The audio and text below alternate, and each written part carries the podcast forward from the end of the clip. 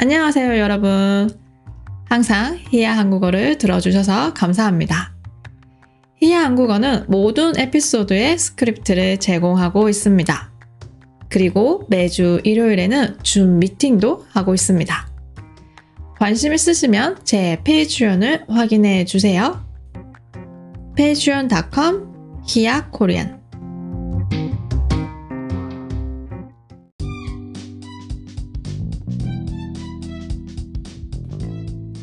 안녕하세요. 히야 한국어 히야입니다.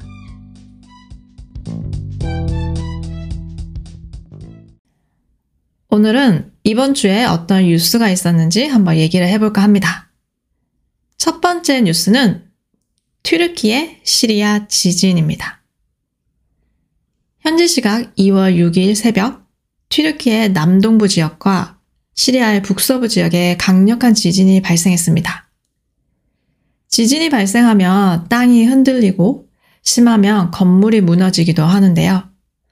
이번 지진은 규모 7.8로 지난 100년 동안 튀르키에서 발생한 지진 중 최악이라고 합니다. 수많은 건물들이 무너지고 수도, 도로 등 많은 기반 시설들이 붕괴되었다고 해요.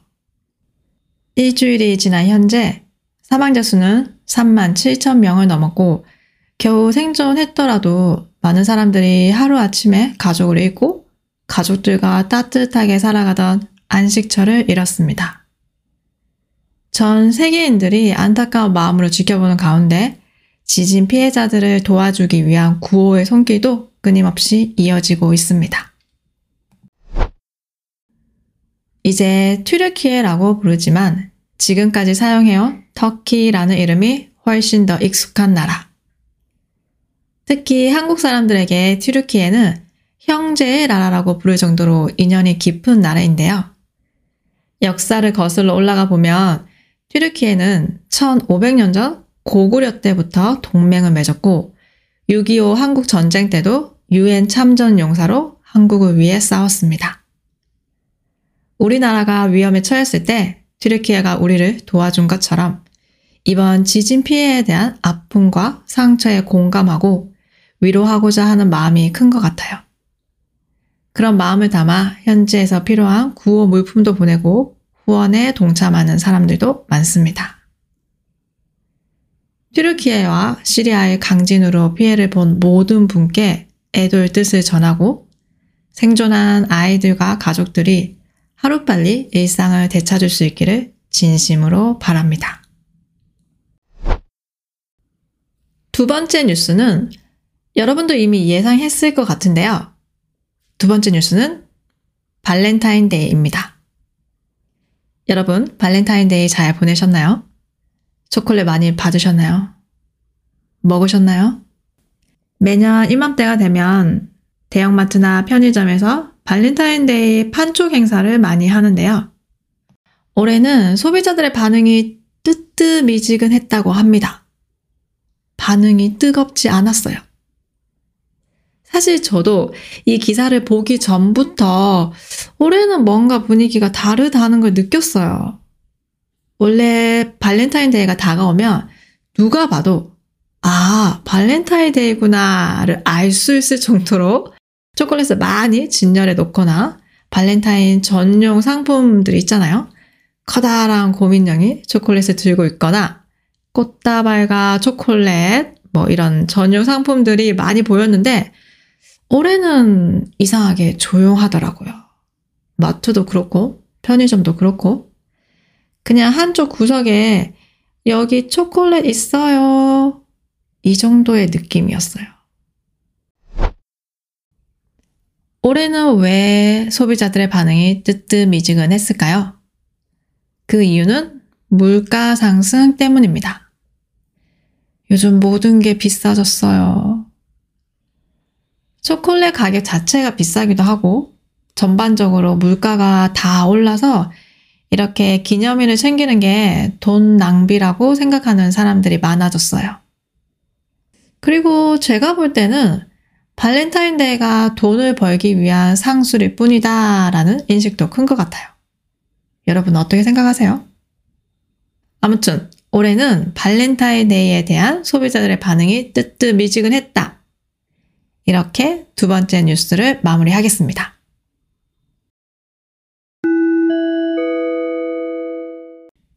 오늘의 표현입니다. 1번 공감하다. 공감하다는 다른 사람의 상황과 감정을 이해한다는 의미예요. 여러분들이 지금 한국어를 공부하고 있는데 외국어를 공부하는 게 쉽지 않아요. 그쵸? 포기하고 싶을 때도 많죠.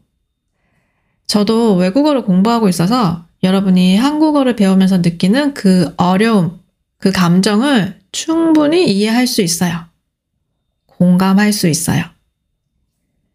최근에 화제가 되었던 드라마 더 글로리도 학교 폭력 피해자에 공감하면서 보는 사람들이 많았어요. 피해자들의 감정을 이해하면서 같이 아파하고 분노하면서 봤어요.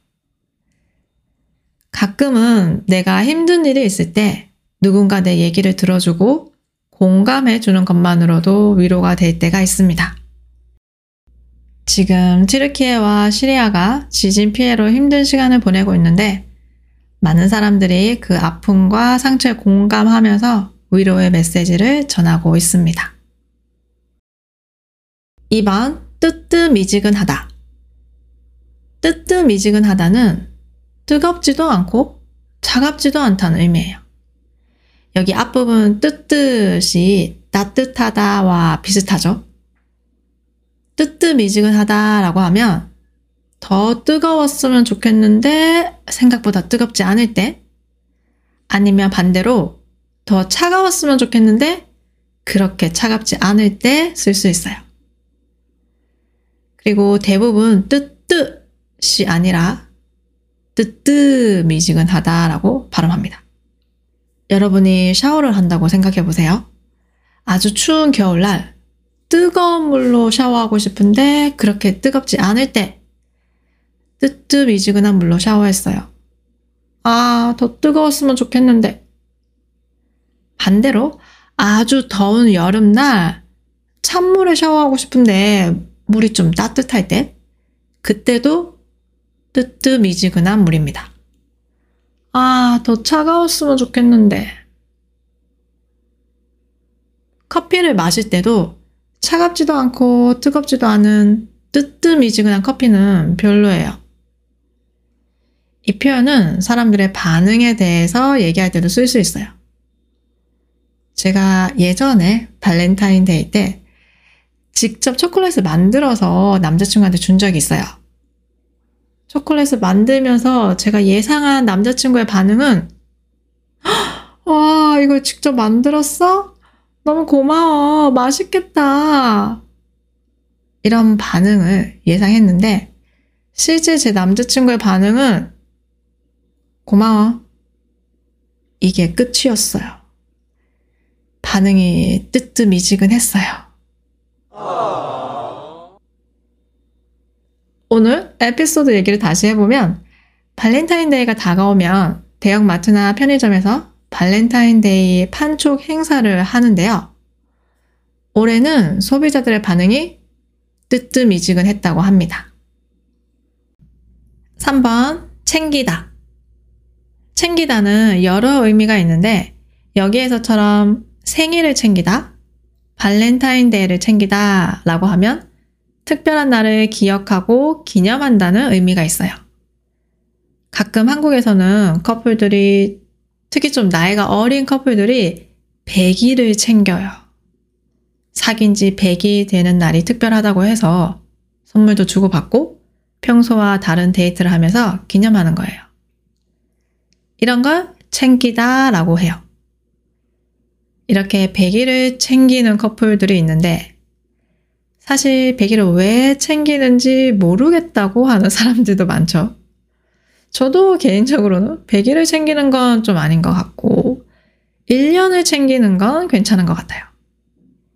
결혼한 사람들은 결혼 기념일을 챙겨요. 그 날짜를 매년 기억하고 선물을 주거나 맛있는 거 먹으러 가죠.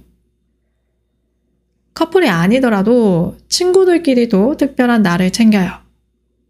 저는 제 친구들하고 서로의 생일을 꼭 챙겨요.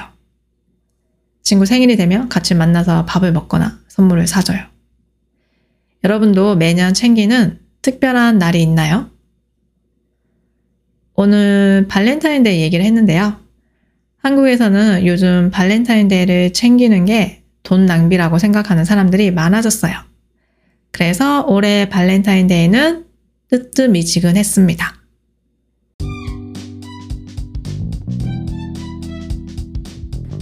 오늘은 터키 시리아 지진과 발렌타인데이에 대해 얘기해 봤는데요.